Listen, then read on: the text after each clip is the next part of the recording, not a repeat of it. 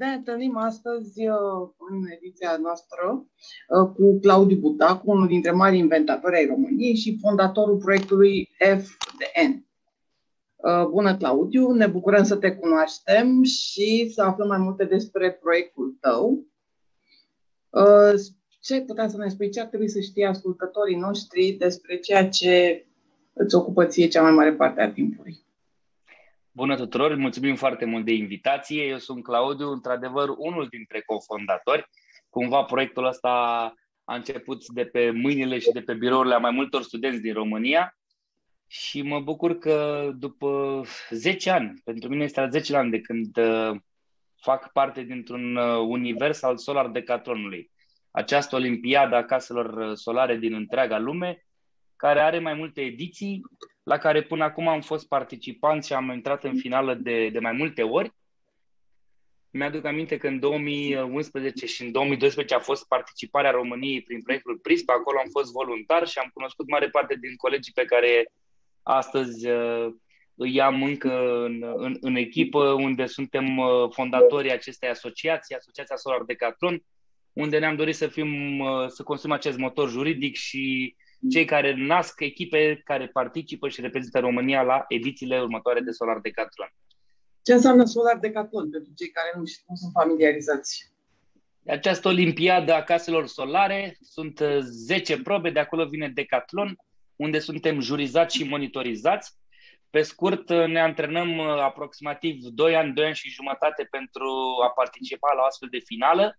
Începem să um, gândim conceptual cum ar arăta casele viitorului. De multe ori așa sunt descrise în primele articole pe care le scriem. Noi nu mai credem că vorbim despre casele viitorului, sunt casele prezentului.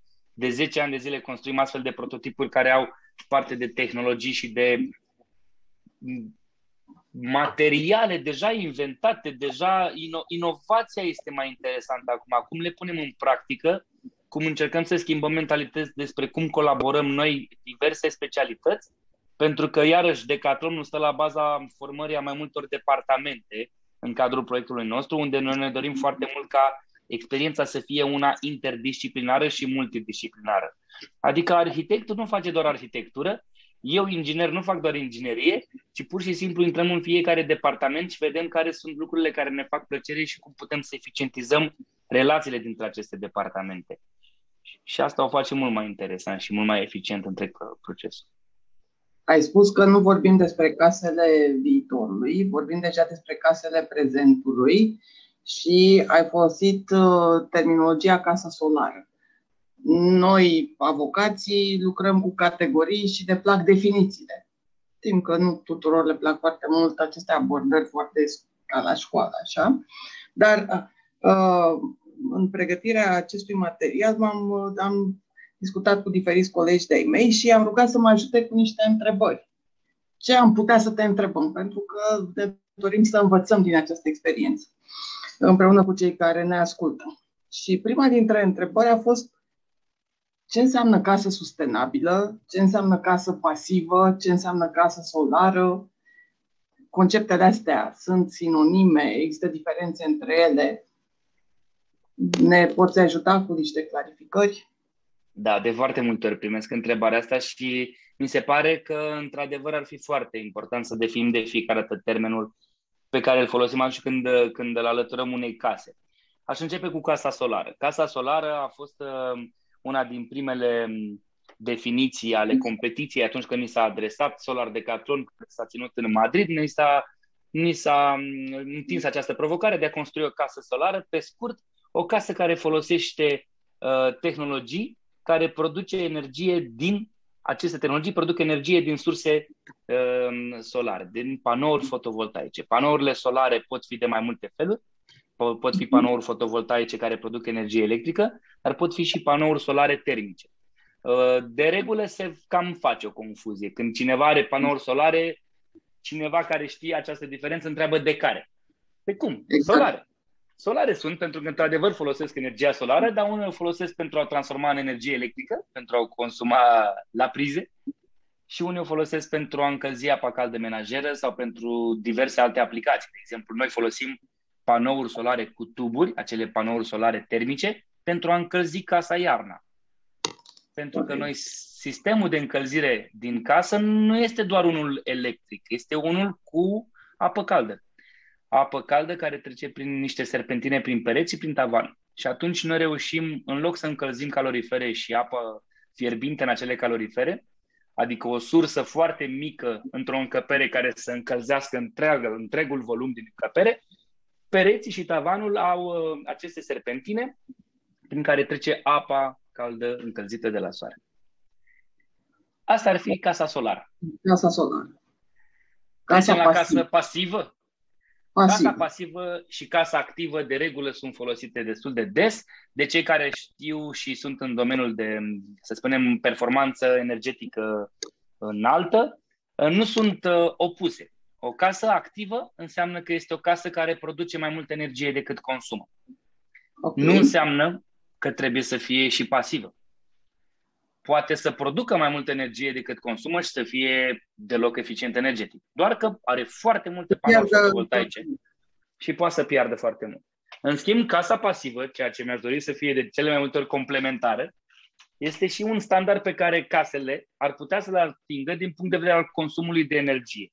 Este un consum pe care în anual, dacă reușești să, să-l țină sub 15 kW pe metru pătrat și an, un termen ingineristic, reușesc, dacă stai sub această valoare, ai o casă pasivă. Asta înseamnă că este o casă foarte performantă din punct de vedere energetic. Dar nu înseamnă că își produce singură energia, ci doar că este foarte performantă și nu are pierdere. Dacă o casă este și solară, și activă, și pasivă, și mai apare ultimul termen, sustenabilă, care acest okay. sustenabil o casă poate să fie sustenabilă dacă materialele pe care le folosim pentru construirea ei sunt materiale prietenoase cu mediul. Adică, amprenta de dioxid de carbon este redusă. Sau, mai uh, în detaliu, există un tabel care se numește Life Cycle Assessment și atunci pentru fiecare produs folosit în casă îi se cal- calculează conform fișei de securitate care este amprenta de dioxid de carbon pe care o are fiecare material care intră în componența acestei case. Cu cât este mai jos, cu cât materialele folosite sunt reciclate sau ușor reciclabile, atunci amprenta de dioxid de carbon este foarte redusă. Dacă folosim, există chiar și materiale interzise. Sunt niște certificări la nivel mondial care îți pot certifica construcțiile pe care tu le realizezi, dacă sunt într-adevăr sustenabile sau nu. Există chiar o listă numită Red List care îți interzice să folosești anumite materiale.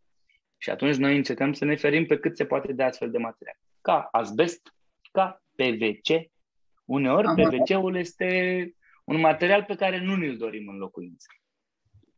Din vari motive. Există interes pentru construcția unor astfel de case, pentru că dacă vorbim despre case din materiale reciclabile, din materiale adică cu o amprentă totală de carbon, dacă ne ducem de la prima etapă a construirii până la ultima piesă de mobilier pe care o instalăm. Uh, dacă există interes în rândul dezvoltatorilor imobiliari, ne uităm pe uh, fereastră și observăm că peste noapte apar alte blocuri, alte complexe rezidențiale. Există că... interes în zona asta pentru a se construi astfel de locuințe? Cum vedeți? Pe, pe pielea noastră când vedem uh, locuințe care nu sunt neapărat eficiente energetic, care au facturi lunare destul de mari, cred că vedem pe pielea noastră când avem o, un defect sau o reparație de făcut în locuințele în care suntem, că găsim destul de greu meseriași care să le repare. Și atunci cred că e cea mai bună investiție pe care putem să o facem este să încercăm să schimbăm mentalități la cum gândim meseriile viitorului, la cum gândim că va trebui să construim, adică arhitect, inginer, orice specializare ai avea în momentul de față, trebuie să ne pregătim ca astfel de inovații să putem să le punem în practică. Asta înseamnă că la nivel de curicule universitare, la nivel de practică, la nivel de materiale folosite, dacă noi nu avem oameni sau nu avem experiența lucrului cu aceste materiale, va fi destul de greu de îmbrățișat o astfel de casă. Pentru că nu știm cum se folosesc materialele astea. De exemplu, noi construim case din lemn sau case pe structură metalică. Sunt niște materiale foarte rar întâlnite în discuțiile părinților noștri și Uh, celor care dezvoltă în momentul de față, pentru că Știm că suntem îndrăgostiți de niște materiale mai clasice, de, de beton, de cărămidă, nu înseamnă că sunt materiale uh, slabe sau nu. E vorba doar despre faptul că noi avem niște provocări cu această competiție Solar Decathlon, pentru că fiecare prototip pe care îl construim, noi trebuie să-l construim mai întâi în țara în care, de care plecăm, după care să-l transportăm. Și ca să-l transportăm, trebuie să luăm în calcul că avem niște zile în care noi trebuie să o asamblăm acolo unde se ține competiția. Până acum am fost în Madrid, în Versailles, în Dubai, urmează uh, anul viitor să mergem în Germania și pe scurt, casele pe care noi le construim devin cumva niște jucării Lego foarte mari. Și atunci partea de structură uh, pe care noi o folosim, din lemn sau din structură metalică, ne ajută foarte mult această modularitate să putem să jonglăm cu ea, să o transportăm, să o asamblăm, să o dezasamblăm, pentru că ne întoarcem cu țară. Cine vă susține în proiectele astea? Adică folosiți materiale și echipamente furnizate de, nu știu, producători locali, aveți parteneriate? Casa solară făcută de echipa României este o casă, să-i spunem, made in Romania? Da, Sau în casele pe care România? le facem sunt made in Romania. Ne dorim foarte mult să folosim materiale produse local, chiar câștigăm puncte la acel tabel de, de uh, dioxid de carbon cu cât este produs local, cu cât este mai aproape de șantier unde noi avem uh, construcția, câștigăm puncte pe partea de um, amprentă de dioxid de carbon uh, mai mică. Da, într-adevăr, nu producem chiar tot, deși în România se produc și panouri fotovoltaice. Uh, partenerii cu care noi construim casa, de regulă, sunt destul de variați, sunt din industria de construcții de cele mai multe ori, cei care ne oferă produse, materiale și servicii pentru ca noi să le testăm.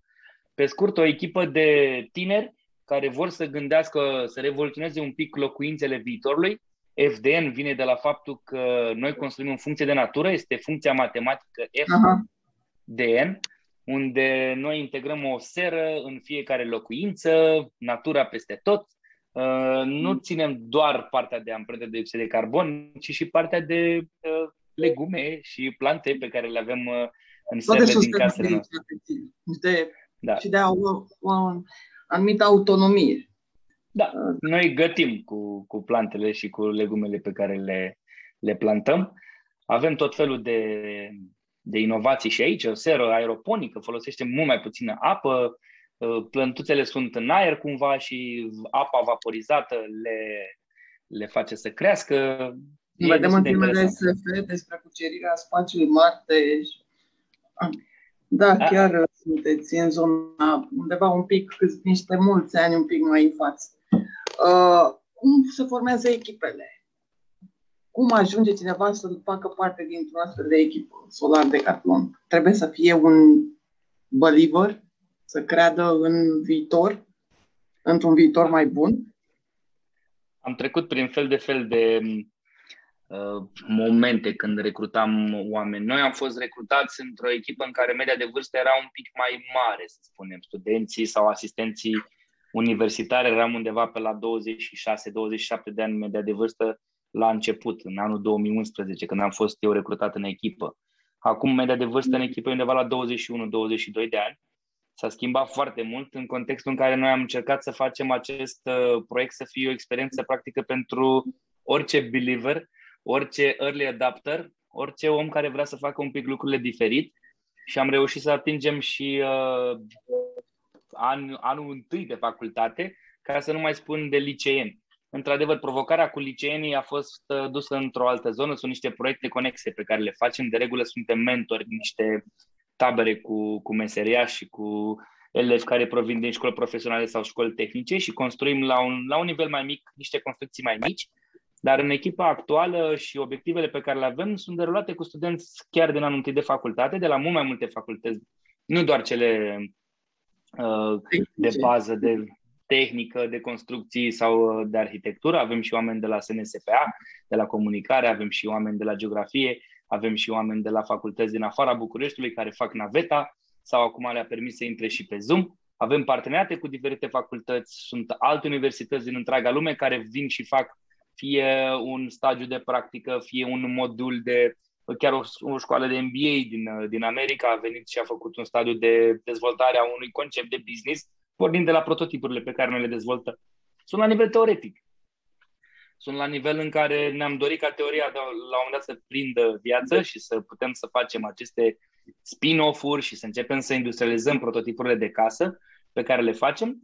Suntem limitați. ONG-ul pe care noi l-am finanțat și fondat a fost cu ideea de a pro- produce astfel de echipe care să participe la Solar Decathlon, la aceste competiții mondiale și care să aibă un impact foarte mare în a schimba aceste mentalități, atât național cât și internațional. Așa am reușit să schimbăm legi în România, așa am reușit să ne, să ne implicăm în uh, diverse grupuri de lucru și să începem să devenim din ce în ce mai vizibili, să facem ghiduri de bune practici de sustenabilitate, de condiții de confort. Există chiar un ghid acum folosit de 2 ani de zile la Administrația Uh, Națională a Funcționarilor Publici. De 2 ani de zile, toți funcționarii publici sunt uh, ghidați pe zona de sustenabilitate de un ghid pe care l-am făcut noi pro bono, într-o colaborare directă, în ideea în care ne-am dorit ca informațiile pe care noi le testăm și le, le verificăm în proiectele noastre să ajungă la cât mai multe persoane. Chiar vreau să te întreb, ai menționat mai devreme SNSPA și nu mi s-a părut deloc ciudat. Pentru că aceasta este o școală unde de regulă se pregătesc cei care lucrează sau vor lucra în administrație.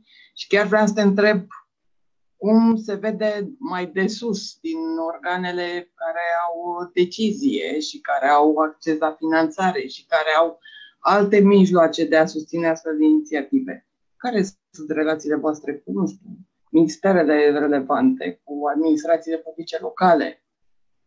Cum este dialogul cu acești interlocutori? Sunt deschiși la a susține, măcar din punct de vedere birocratic, dacă nu financiar, astfel de inițiative? Îmi place mult cum, cum ați spus uh, problema. Astăzi cred că există un dialog. În 10 ani de când activăm am învățat să, să deschidem ușile și să le spunem nevoile noastre.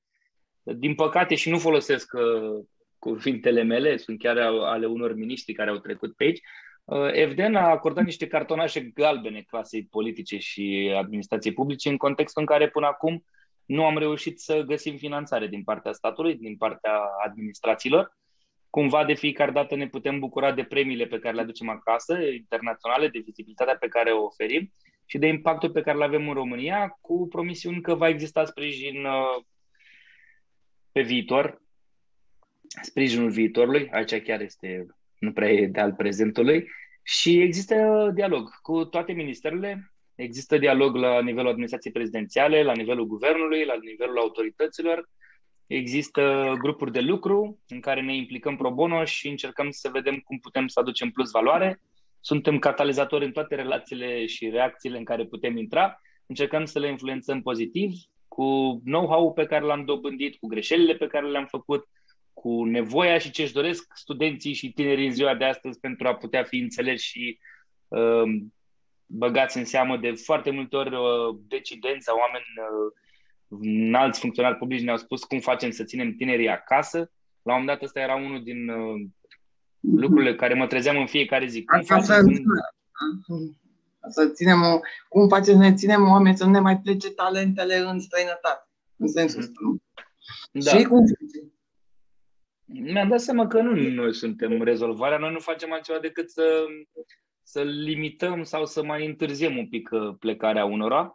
Cred că dacă vrem să reținem tinerii în țară, au nevoie de oameni care să ia decizii pentru ei mai bune și niște condiții în care să se dezvolte mult mai bine pentru că noi suntem uneori o bulă care se va sparge la un moment dat pentru experiența unui tânăr care are practica asta de 2 ani de zile de a construi o casă, pentru că după aia revine cu picioarele pe pământ, are uh, chirii, rate de plătit, de întemeiat o familie în contextul în care joburile afară sunt mai bine plătite sau deschiderea este mai bună pe zona în care ei se pregătesc aici. Adică să, să vorbim despre sustenabilitate și energii verzi în România, primii 4-5 ani până în 2016, cred că a fost o chestie, nu știu, mai bine mergea la, la circ decât la să ne asculte pe noi că panourile fotovoltaice vor fi pe casele românilor în 2020.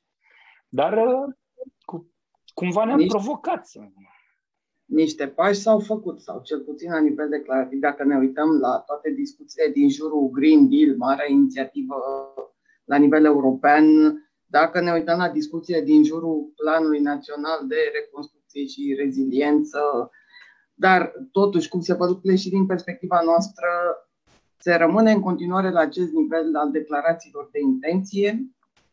Uh, pe o parte avem coloana de declarații de intenție, pe partea cealaltă avem posibilitatea de a accesa fonduri uh, care se vehiculează la nivel de miliarde de euro, dar între există întotdeauna această linie, această zonă gri, în care fie avem niște inițiative particulare despre care ți este foarte ușor să le identifici autorul, sau niște obiective foarte puțin creionate. Cum zicea un celebru fotbalist, dragul nostru Gică Hagi, ca să fie bine să nu fie rău. Ceva foarte neclar. Și este foarte greu, și am văzut și din reacția Comisiei Europene pe Planul Național al României, să se găsească această legătură. Și probabil aici este o zonă în care voi interveniți, punând pe masă niște soluții concrete. Ați fost, ați, participat, ați fost convocați, ați participat în aceste dezbateri pe PNRR, pe uh, implementarea Green Deal în România. Doar dacă ne gândim la ceea ce faceți și la ceea ce se dorește, unde dorim să ajungem, ați fi unul dintre partenerii ideali, care nu mai are nevoie de alte invitate speciale. Cum vedeți voi lucrurile astea? Ce o să se întâmple? O să fie România în stare să capitalizeze acest, să zicem, această posibilitate de a avea acces la o finanțare în niște condiții care să faciliteze astfel de dezvoltări? Cred că dacă primeam întrebarea asta acum câțiva ani, în dorința aia de a ne afirma și de a muta munții din loc, aș fi spus instant da. Acum cred că sunt foarte, foarte multe condiții pe care trebuie să le îndeplinim. Cred că e nevoie mai mult decât dialog. Cred că e nevoie ca proiectele de bune practici să fie cu adevărat uh, susținute. Nu zic doar noi, ci zic că suntem mult mai multe proiecte care încep să, să se unească. Mie îmi place să spun asta, că în ultimii doi ani simt că bulele încep să se unească și încep să devină forțe din ce în ce mai mari și să apese pe anumite pedale zic pe anumite pedale pentru că uneori accelerăm uh, lucrurile și uneori le, le blocăm. Am găsit și uși închise în care nu mai avem voie să batem. Și e destul de greu să vorbim despre lucrurile astea pentru că nu e, nu e fair pentru o generație de tineri care vine din spate și îi promitem că o să fie bine. Stai aici în țară pentru că o să reușim să schimbăm în 2021, o să avem toate construcțiile sustenabile din România deși vin legi de, la, legi de la Uniunea Europeană care ne obligă să construim în direcția asta și conceptul ZEB, Nearly Zero Energy Buildings, da, da, da. Este, este din ce în ce mai folosit la toate conferințele din ultima vreme, la toate comunicatele de presă și la tot ce înseamnă mm, politic uneori și tot, cred că foarte puțin știu cu ce, înseamnă? ce se face și de cine e nevoie să putem să, să avem lucrurile astea. Din nou, cred că există un dialog și cred că e nevoie să simțim niște dovezi că se vrea lucrul ăsta. Noi câțiva ani de zile primeam niște răspunsuri că să stăm liniștiți în banca noastră, că nu o să schimbăm nimic. Fie de pe la generațiile mai mari, fie de pe la inclusiv companii, inclusiv gândiți-vă că pe noi ne-au susținut companiile și ne susțin companiile private pentru că există această direcție de CSR în care noi ne-am identificat foarte bine pe mai multe sectoare, de la educație, mediu, inovație, cercetare și atunci uh, ne-am dat seama că putem să dezvoltăm proiecte care să satisfacă strategiile de CSR a unor companii și noi să putem să avem obiectivele noastre îndeplinite. Cumva ăsta a fost uh, succesul și rețeta succesului a fost găsită în câțiva ani de zile în încercarea de a fi finanțați. Nu toată Sunt lumea a reușit. Câteva zone, câteva zone, uh, ceea ce observăm și noi odată, din perspectiva activității noastre curente, în continuare legile rămân deficitar scrise, uh, normele europene poate că nu sunt transpuse ca atare, în continuare rămâne foarte dificil de înțeles care este cadrul legal, ceea ce este, ar vrea să fie frustrant chiar pentru noi care suntem profesioniști în materie. În momentul în care unui avocat specializat în energie îi vine greu să citească o lege din domeniul energetic, ne putem întreba ce înțelege beneficiarul final al unei astfel de norme. Dar vedem schimbări și schimbările din, din două sensuri. Odată vine această presiune din zona externă, dinspre Uniunea Europeană, care ne face să ne, for- ne forțează să ne aliniem la niște standarde, dar observăm, exact cum spuneam mai devreme, o presiune și de jos, dinspre mediul privat, și nu numai din zona de companii, și din zona cetățenilor, care devin din ce în ce mai conștienți și de aceste aspecte, dar și pe companii, unde au crescut costurile, cu, au fost obligate să-și internalizeze costurile de mediu, ceea ce i-a făcut mai atenți, să caute modalități să facă offset, să investească, să-și reducă consumurile. Deci, cred că avem, văd lucruri mai puțin fericite, văd lucruri dificile, dar am motive să-mi păstrez optimismul, iar faptul că există oameni ca tine și ca echipele din care faci parte nu mă face că să fiu optimistă. Promisiunea noastră fiind că noi vom contribui acolo unde fiecare în aria lui de competență, dacă își face treaba, va duce lucrurile în direcția potrivită. Noi încercăm să traducem din limba română în limba română niște norme pe care ar fi foarte ușor să le înțeleagă toată lumea. Așa ar fi normal. Bun, am vorbit de case verzi. Asta ce îi place românului? Îi place să aibă casă și să aibă mașină. Da? Și aș vrea să te provoc să discutăm un pic despre noul hit, mașinile electrice, și mă gândesc la niște discuții pe care le aveam în 2011 cu privire la cât de nesustenabile sunt tehnologiile de, legate de motorul electric, cum nu se pot utiliza mașini, cum este, vor fi foarte scumpe mașinile electrice și iată că le vedem din ce în ce mai des. Bun, și asta mă duce cu gând chiar din perspectiva de recent utilizator al unei astfel mașini electrice la accesibilitatea surselor de alimentare uh, am citit documentându-mă că ai avut contribuție vis-a-vis de uh, dezvoltarea acestui concept de acces la surse de încărcare de mașini electrice. Cum vezi viitor pe zona asta? Îmi place că toată discuția de înainte se baza pe optimism și în continuare o să vedeți optimism și la mine și la mm. colegii mei când veniți să, să ne vizitați. Pentru că dacă nu am fi avut acest optimism, nu am fi făcut obiectivele pe, despre care sper să vorbesc în următoarele minute. Așa că pentru a putea să credem din ce în ce mai mult în treaba asta, ne, ne, am avut nevoie să ne dezvoltăm în lateral. Și atunci, de la niște construcții de case, ne-am dat seama că trebuie să cercetăm un pic mai mult zona de comportament sustenabil. Și atunci mașinile electrice au venit mănușă instant. La toate casele pe care noi le construim, uh, montăm stații de încărcat mașini electrice. Conducem mașini electrice de peste 5 ani de zile, avem una la proiect și am testat toate stațiile din România și drumurile lungi și cât de greu este să încarci și cât durează și am mai dezvoltat câteva stații concept. Unele mm, sunt carporturi solare, adică folosesc panouri fotovoltaice pentru a încărca mașina electrică cu energie de la soare. Unele sunt stații de tipul um, mult mai eficiente, când uh, ne-am dat seama că oamenii când merg să încarce mașini electrice la stații fast, deși durează 30-40 minute să-ți încarci aproximativ 80% din, uh, din capacitatea acumulatorilor, foarte mult stăteau cu ecranul în, în mână și îl butonau, pentru că se plictiseau în mare parte. Și atunci ne-am dat seama că ar trebui să venim cu ceva mai inovator. Am făcut un display la care te poți conecta și se, te poți conecta la Netflix sau la un Zoom și să ai o ședință sau un Skype call cu vărul plecat uh, peste hotare. Ai un aspirator, ai colectare selectivă. Ne-am dat seama că cei care au ales deja să-și achiziționeze o mașină electrică sunt deja orientați către zona de hai să facem mai mult bine decât rău și sunt foarte mulți oameni care merg cu plasticele după ei, care sunt nemulțumiți că în sectorul lor sau pe strada lor nu se colectează selectiv și atunci au oportunitatea că atunci când își încarcă mașina să poată să facă diverse lucruri care fac să treacă timpul mai repede și care fac, să spunem, alegerea mult mai ușor de, de realizat.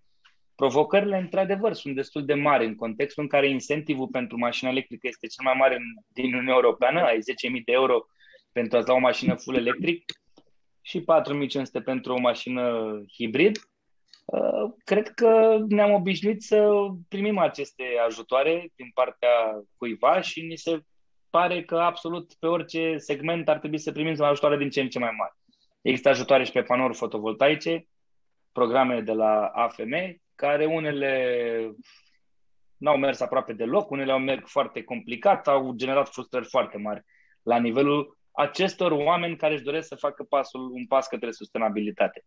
Și atunci, pe zona de mașini electrice, ce pot să spun este că noi deja studiem tehnologii care sunt atât de departe de a educa încă publicul uh, larg, pentru că există acest segment de oameni care contestă mașini electrice pe principiul că dacă sunt tehnologii noi vor polua mai mult dezvoltarea de fabrici și de acumulatori, în contextul în care astăzi problema emisiilor de, de la mașinile cu combustie termică sunt foarte mari în aglomerările urbane, adică noi ajungem să inspirăm aerul și noxele de la toate mașinile în contextul în care mașinile electrice, să spunem că ar polua prin zona de fabrici și în zona de acumulatori, deși există niște principii de reciclare și de reutilizare al acumulatorilor de la mașini, uh, le scoți din aglomerările urbane măcar, adică nu mai inspir eu aerul. Astăzi, dacă mergi cu bicicleta prin orașul București sau alergi, intenția este una pozitivă, sănătoasă, dar s-ar putea ca efectele la plămâni să fie dăunătoare din cauza noxelor. Și atunci există niște principii în care lumea trebuie să înțeleagă cât de eficient este. E mai ieftină? Nu vă spun că la orice semafor primeam întrebări. Cât costă o mașină, cât durează să o încarci, unde o da. încarci. Asta au fost primii trei ani de zile la orice semafor. După care au început să apară da, cât costă dacă o încarci acasă sau cât costă okay. dacă o încarci în altă parte sau dacă mai sunt stații fast care încarcă gratuit.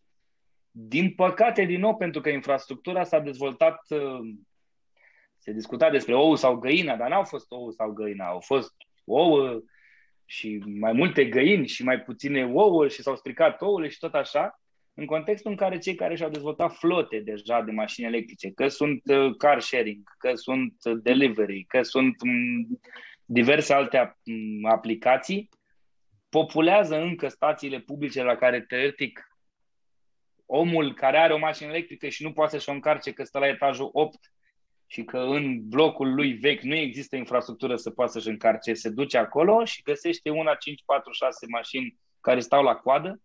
Eu am rămas impresionat că deja există o nouă meserie, s-a inventat o meserie, cea de picolo, sunt cei care sunt angajați ca pe timp de noapte să schimbe mașinile la încărcat. Sunt flote de la aceeași companie și vreo 5-6 mașini care stau la încărcat și ocupă stația, dar plătesc, adică nu e abuziv. Dar dacă au, ocupă și atunci devine frustrant pentru cel care și-a luat o mașină electrică și nu găsește loc să încarce. Și soluția? Uh, și soluția sunt mai multe. Țările, alte țări o, o aplică. Începem să vedem din ce în ce mai multe stații fast uh, unde infrastructura permite. Într-o țară în care problemele de infrastructură sunt destul de mari, Găsim, bineînțeles, la hipermarketuri sau la uh, construcții care au un necesar de putere sau rezervă de putere, acolo pot să instaleze și fast uh, charge, pentru că au o putere foarte mare. Ați văzut și acele chargere de Tesla sunt câte 8, aia acolo e un necesar foarte mare de putere. Nu prea îl găsești cam la orice colț de, de stradă și atunci da, nu doar locația. pentru așa ceva. Adică nu e ca și cum ai băga în priza acasă și s-a rezolvat. Exact. Instalația exact. de acasă trebuie să susțin. Da. Și din ce în ce mai mulți uh, cunoscuți care aleg să-și iau o mașină electrică se gândesc dacă pot să o încarce acasă sau la birou. Este un prim pas. Cred că utilizatorii de mașini electrice au înțeles că mașina electrică nu se încarcă doar fast, adică fast 40 de minute dacă vrei să o încarci. Sunt punctuale aceste momente, dar cel mai important ar fi dacă poți să o încarci atunci când nu o folosești. Iar cum o mașină de regulă, procentul de nefolosire este foarte mare, peste 80%, te gândești la toate momentele când stă. Când ai ajuns la birou, când stai acasă, când te duci la sală, când te duci chiar la biserică. Eu de-abia aștept să văd primele stații la biserică, unde o slujbă durează aproximativ o oră, o oră jumate, câteva mașini electrice s-ar putea încărca. Într-adevăr, e o pasiune de ale mele și mă gândesc foarte mult cum aș putea să, să îmbunătățesc partea de infrastructură la blocurile vechi, cele uitate, și de ce le zic da, uitate? Da. Pentru că cei care astăzi montează stații de încărcat sunt foarte interesați de legea care spune orice clădire nouă, nou construită este obligată să pună stații de încărcare și mai există nodurile și rețeaua de fast, fast charge. Și atunci cei care pun stații sunt destul de ocupați cu aceste zone care sunt deja destul de, de multe și au, să spunem, un grad de ocupare mare. Dar blocurile vechi, blocurile comuniste, stau și suferă și procentul de oameni care și-ar dori și o mașină electrică, mai ales cu o mașină nu produsă în România, dar românească, Dacia Spring, care va putea fi luată cu aproximativ 7.000 de euro și ai o autonomie de 250 de kilometri, va fi un impact foarte mare pentru cei care își permit să, să aloce banii ăștia pentru o mașină, pentru că incentivul este foarte mare, dar nu vor putea să o încarce. Și o să vedeți, cum am văzut deja, oameni care își aruncă prelungitorul de la etajul 3, etajul 4, peste un copac, peste un gard și își încarcă mașina, pentru că mașina poate să fie încărcată și de la orice priză, doar că mult mai lent, care cine este pasionat de zona tehnologiei este mult mai benefică. Încălcarea, cu cât este mai lentă la o mașină electrică sau la orice dispozitiv electric, este mai sănătoasă. Îi conservă bateria și eficiența bateriei pe perioadă mai mare. Așa că s-ar putea să se dezvolte și infrastructura pentru blocurile vechi, astfel încât să poți să ai acces la o simplă priză la exterior, care poți să te conectezi, poți să ai un index, poți să plătești către asociația de locatari la un preț decent. Sau un cititor de card, că vorba aia nu ar fi o mare cât ai da. consumat. Da, da uh, am observat că eu, aceasta e o zonă unde dezvoltarea va trebui să se producă foarte rapid, pentru că altfel se vor fi niște bani aruncați, toate aceste incentives. Și vor, vor apărea foarte multe frustrări și aștept să văd primul scandal la o stație de încărcare electrică. Sunt de celor deja există, nu? Sunt foarte multe aplicații. Există un Facebook al uh, mașinilor electrice, se numește PlugShare, unde lumea da. Care binevoiește își dă check-in. Cine nu binevoiește să-și o instaleze și nu este obligat, nu dă check-in. Astfel încât uh, eu dacă mă grăbesc și știu de stația respectivă, văd că nu este niciun uh, check-in acolo, ajung și văd o mașină care va încărca următoarele două ore și atunci te frustrează. Se întâmplă destul de des treaba asta, nu e obligația nimănui. Spuneam la un moment dat că noi suntem obișnuiți să încărcăm foarte repede mașina și atunci ne gândim cum facem să o încărcăm pe timp uh, de noapte mai lent acasă da, exact. Deja există tehnologii pe care le studiem și vrem să vedem cum ar funcționa, mai ales în casele astea solare, active, sustenabile și pasive. Mașina ar putea să o fie încărcată pe timp de zi, iar pe timp de noapte, contrar imaginației noastre, în loc să o încărcăm acasă, ea să fie sistemul de acumulator pentru casă. Se numește Vehicle to Grid și atunci noi încărcăm mașina oriunde mergem pe timp de zi și ne întoarcem cu mașina full acasă, iar pe timp de noapte casa se alimentează din mașină. E un... Foarte, foarte interesant. Acea baterie, asta e o altă problemă în zona asta de regenerabile, inclusiv panouri solare. Au dezvoltat tehnologiile, au devenit din ce în ce mai accesibile, dar rămâne în continuare problema stocării. Da. Și probabil vom vedea inovații și în această zonă. Să revenim un pic la Solar Decathlon. Înțeleg că în 2023 se va ține în România. Wow! Cum s-a reușit această performanță? Uh, și, nu știu, în măsura în care ne pot spune, eu prin reflex fiind avocat de competition, nu o să te întreb să ne spui lucruri pe care nu trebuie să ne le spui, dar dacă ne poți arăta așa, în linii foarte generale, cam la ce vă gândiți și cu ce o să ne ajute să, cum, cu ce o să fie, cu ce o să ne uimiți în 2023. Bănuiesc că va trebui să și câștigați dacă tot organizăm, adică... Asta e o provocare la care ar trebui să răspundem. Nu avem voie să participăm și că deja ni s-a adresat această întrebare. Dacă va câștiga România Solar Decathlon din România, ce vom face? Ce vom, ce vom face? Nu știu, dacă e o competiție jurizată și monitorizată obiectiv de către un sistem de jurat și monitorizare, înseamnă că România a fost destul de bună să, să câștige. Mă bucur mult și aici e dovada că optimismul îl păstrăm și e un vis mai vechi de-al nostru să aducem solar de caton în România. N-am fost trași la sorți, așa am primit anumite remarci uneori că s-a nimerit să se întâmple în România. Nu, am muncit foarte mult. Avem peste 10 ani de zile în care am dobândit cunoștințele necesare astfel încât să avem una dintre cele mai bune propuneri din istorie. A fost un concurs pentru a câștiga dreptul de a organiza Solar Decathlon Europe în România ne-am bătut cu alte țări din, din Uniunea Europeană și am câștigat. Este acest drept de a organiza finala în 2023. Cred că provocarea cea mai mare este să explicăm publicului nostru că 2023 este doar momentul în care se întâmplă finala. Dar până la finală, noi trebuie să pregătim 20 de echipe din întreaga lume, pe care le alegem deja de anul acesta iar anul viitor aceste echipe din întreaga lume, inclusiv din România, pot fi, depinde dacă se califică și care sunt echipele care vor participa, pentru că va fi un concurs între conceptele pe care le vor transmite echipele, iar 20 vor fi alese ca cele mai bune pentru a fi puse în practică și aduse în, în România în 2023, în vara-toamnă 2023. Asta înseamnă că această competiție pune România pe harta globală a inovației, a sustenabilității și a educației și permite adresarea și atingerea țintelor impuse de Green Deal sau proiectele conexe, cum spuneați și mai devreme.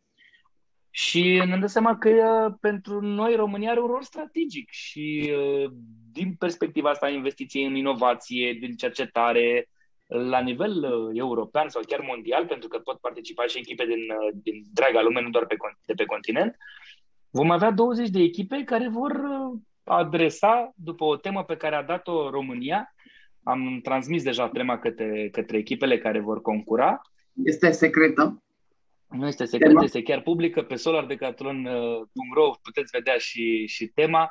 Este cum vedem noi locuințele post-pandemiei și work from home, cum ne-am adaptat și ne-am dat seama că aceste condiții de confort pe care acum ni le dorim de la aer proaspăt, la apă filtrată și la consum redus de energie. Acum vedem mai mare nevoia că am tot lucrat de acasă și cât de greu ne-a fost să, să stăm în aceste locuințe nepregătite și uh, locuințe all season. Ne bazăm foarte mult pe principiul în care foarte multe um, țări uh, sunt afectate de încălzirile și de schimbările climatice. Noi, România, avem parte și de sezoane foarte reci și de sezoane foarte calde și atunci provocarea este um, cum facem fața unor noi provocări climatice, cum vor răspunde locuințele uh, viitorului la toate provocările globale, de la inundație la zăpadă, cum am văzut în Brazilia. Tornade mai nou. Exact. Și atunci vrem să ne pregătim să știm cum să, să protejăm casele. Dacă veți veni în, în Pache Părtopăpescu 66, aici în cinta facultății de inginerie instalațiilor, este un mic concept de oraș sustenabil, l-am lansat acum două luni de zile. Am pornit de la cele două prototipuri de case pe care le-am reasamblat aici uh, anii trecuți și am dezvoltat aproximativ 4.000 de metri pătrați de ce ne-am dorit noi să vedem într-un oraș sustenabil. Sunt mai multe puncte de interes, de la cultură, a, artă, aer și sport, grădini urbane, copaci fotovoltaici, stații de încărcare, pe lângă cele două case pe care le puteți vizita. A fost mai greu în pandemie să, să generăm vizite cu publicul larg. Acum am redeschis. Cine ne urmărește pe Facebook, pe, pe site, găsesc informații despre unde ne pot vizita, ce întrebări pot adresa. Proiectele pe care noi le facem sunt publice, dăm toate informațiile, nu avem secrete, pentru că tot scopul nostru a fost să creăm acest awareness. De aia credem că Solar Decathlon în România uh, este extraordinar de important să-l avem, pentru că vom avea 20 de proiecte deschise publicului larg, vor fi vizitate, vor fi testate, monitorizate și toate planurile puse la bătaie pentru cine va dori să-și construiască o astfel de casă va putea să se influențeze sau să o facă centimetru cu centimetru. Uh, nu cred că toată lumea are nevoie de case care se transportă sau care se asamblează Lego. Adică pentru noi provocarea de a transporta casele astea vine cu, cu o, o însușire în plus, să poată fi conectate foarte ușor și mai ales de echipe de oameni foarte tineri.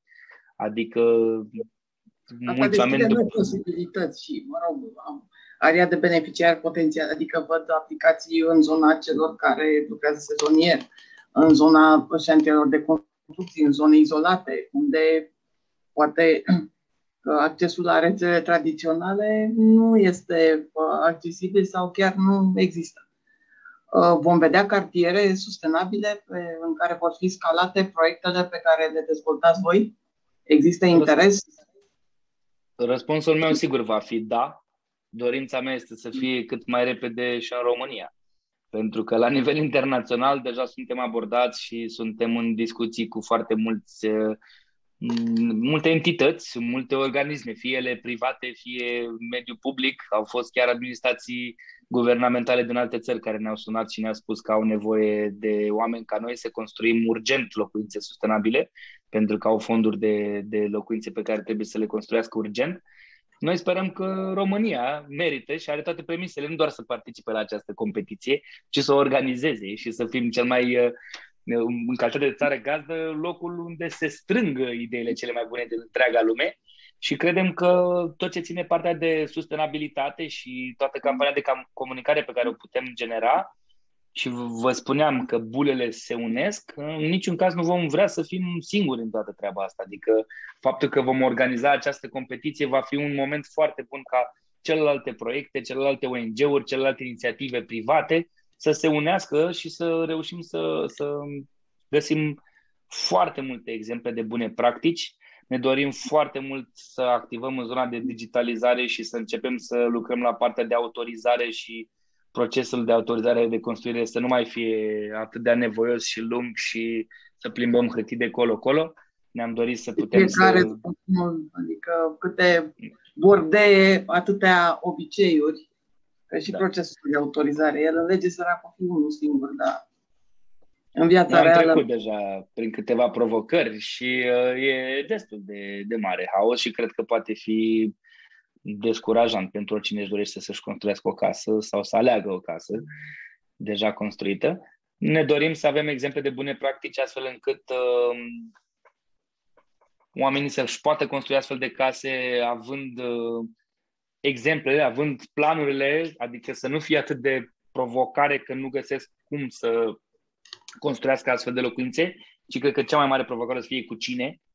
Și și în direcția da. asta, competiția Solar Decathlon pe care o să o organizăm, o să ne ajute foarte mult să dezvoltăm zona aceasta de meseriaș și de interes către uh, meseriile de care avem nevoie pentru a construi astfel de locuințe ce să spun, pe partea de design interior și de cum vrem să ne simțim acasă, o să vă invităm să vizitați casele. Adică noi deja provocarea de a nu avea trepte false, grinzi și cabluri la vedere a dispărut de mult.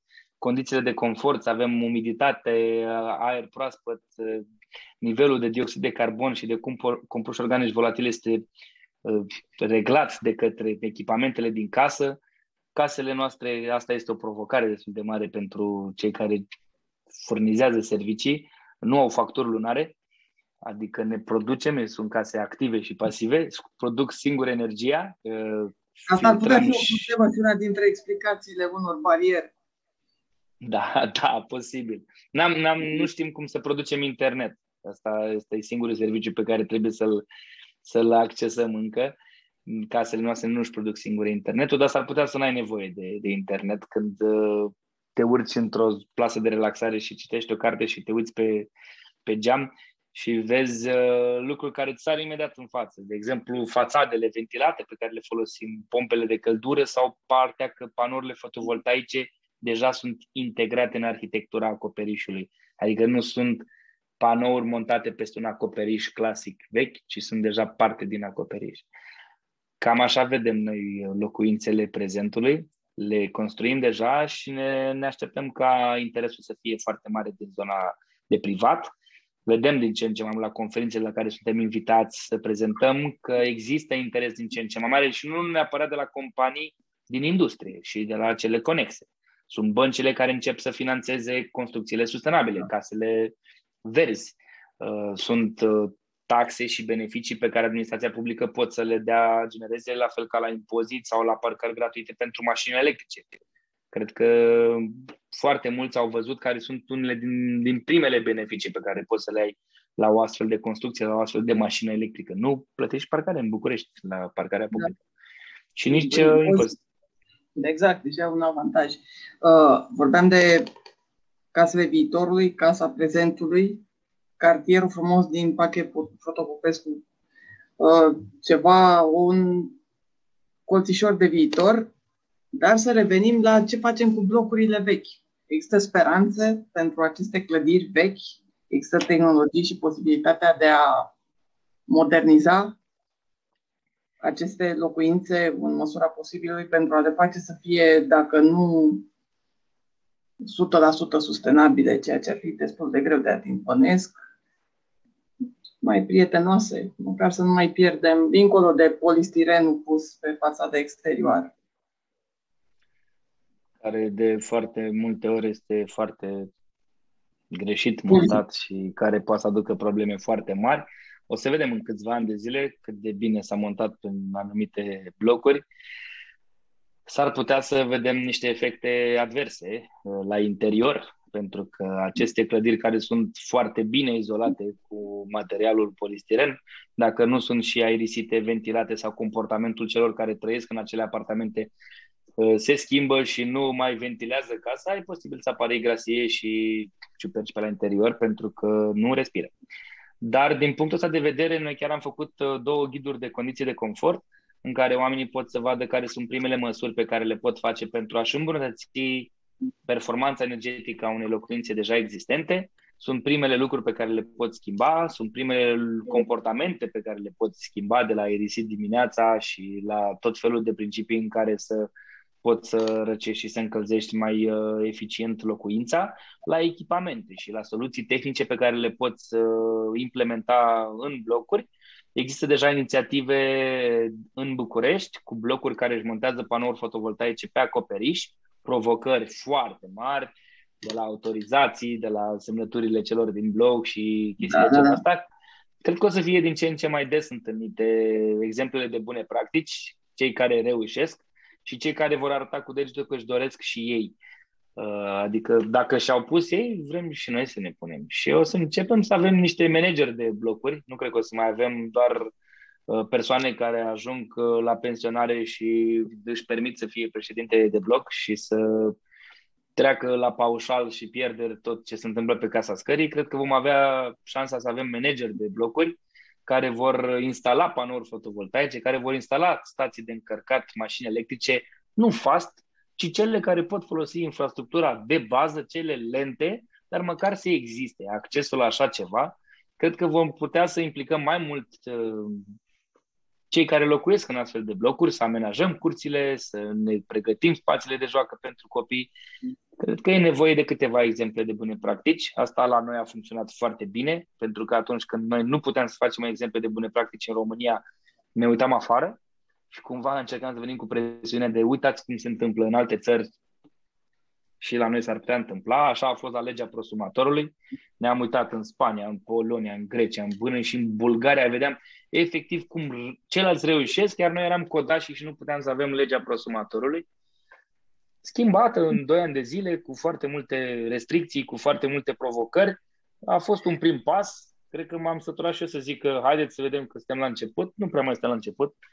Avem deja de 2 ani de zile această facilitate de a fi prosumator și deja publicul prosumator, am creat o comunitate, se numește Energia Ta. Cine vrea să intre pe Facebook acolo, îi rugăm foarte mult să accepte și regulamentul de pe Facebook, pentru că este incredibil că am ajuns la 10.000 de oameni într-o comunitate, dar în continuare există niște certuri ca, ca la grădiniță, în care se atacă de la decident la cetățean, la instalator care montează panouri ba greșit, ba prea scumpe, prea, prea slabe și adesea intervenim să moderăm uh, cearta între, între copii uneori.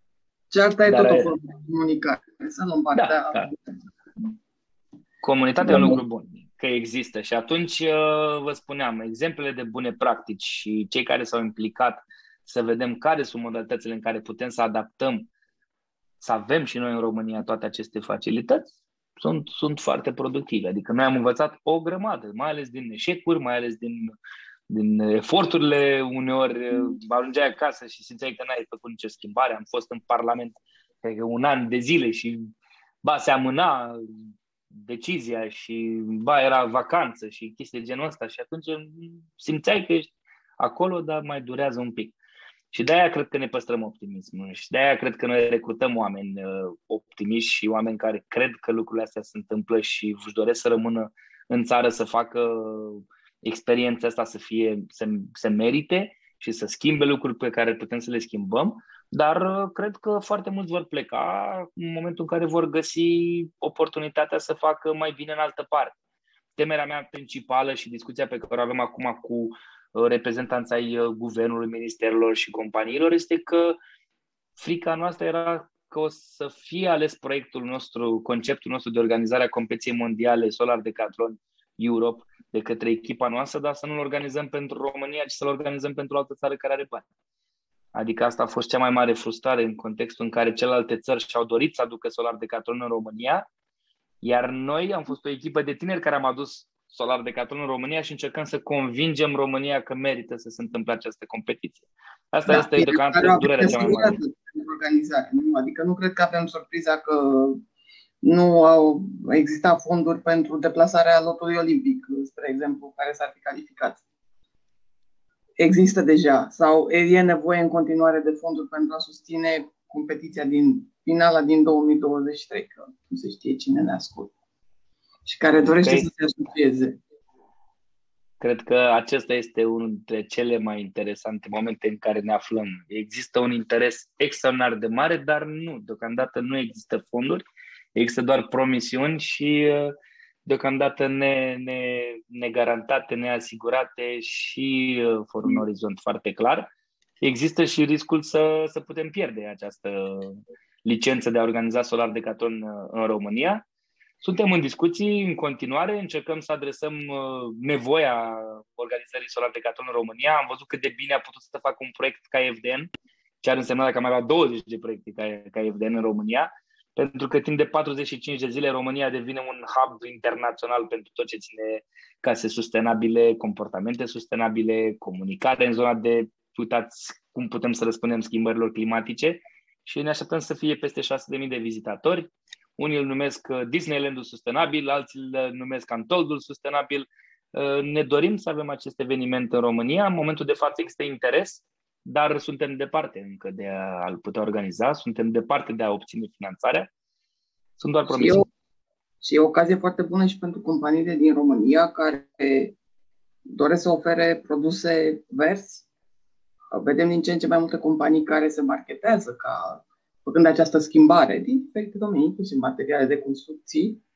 Uh, și asta ar fi o ocazie minunată de a vedea respective materiale deja înglobate în niște clădiri care mm, ne poartă faima în lume. Că poate e cazul să fim centru micului univers în care trăim și pe aspecte pozitive.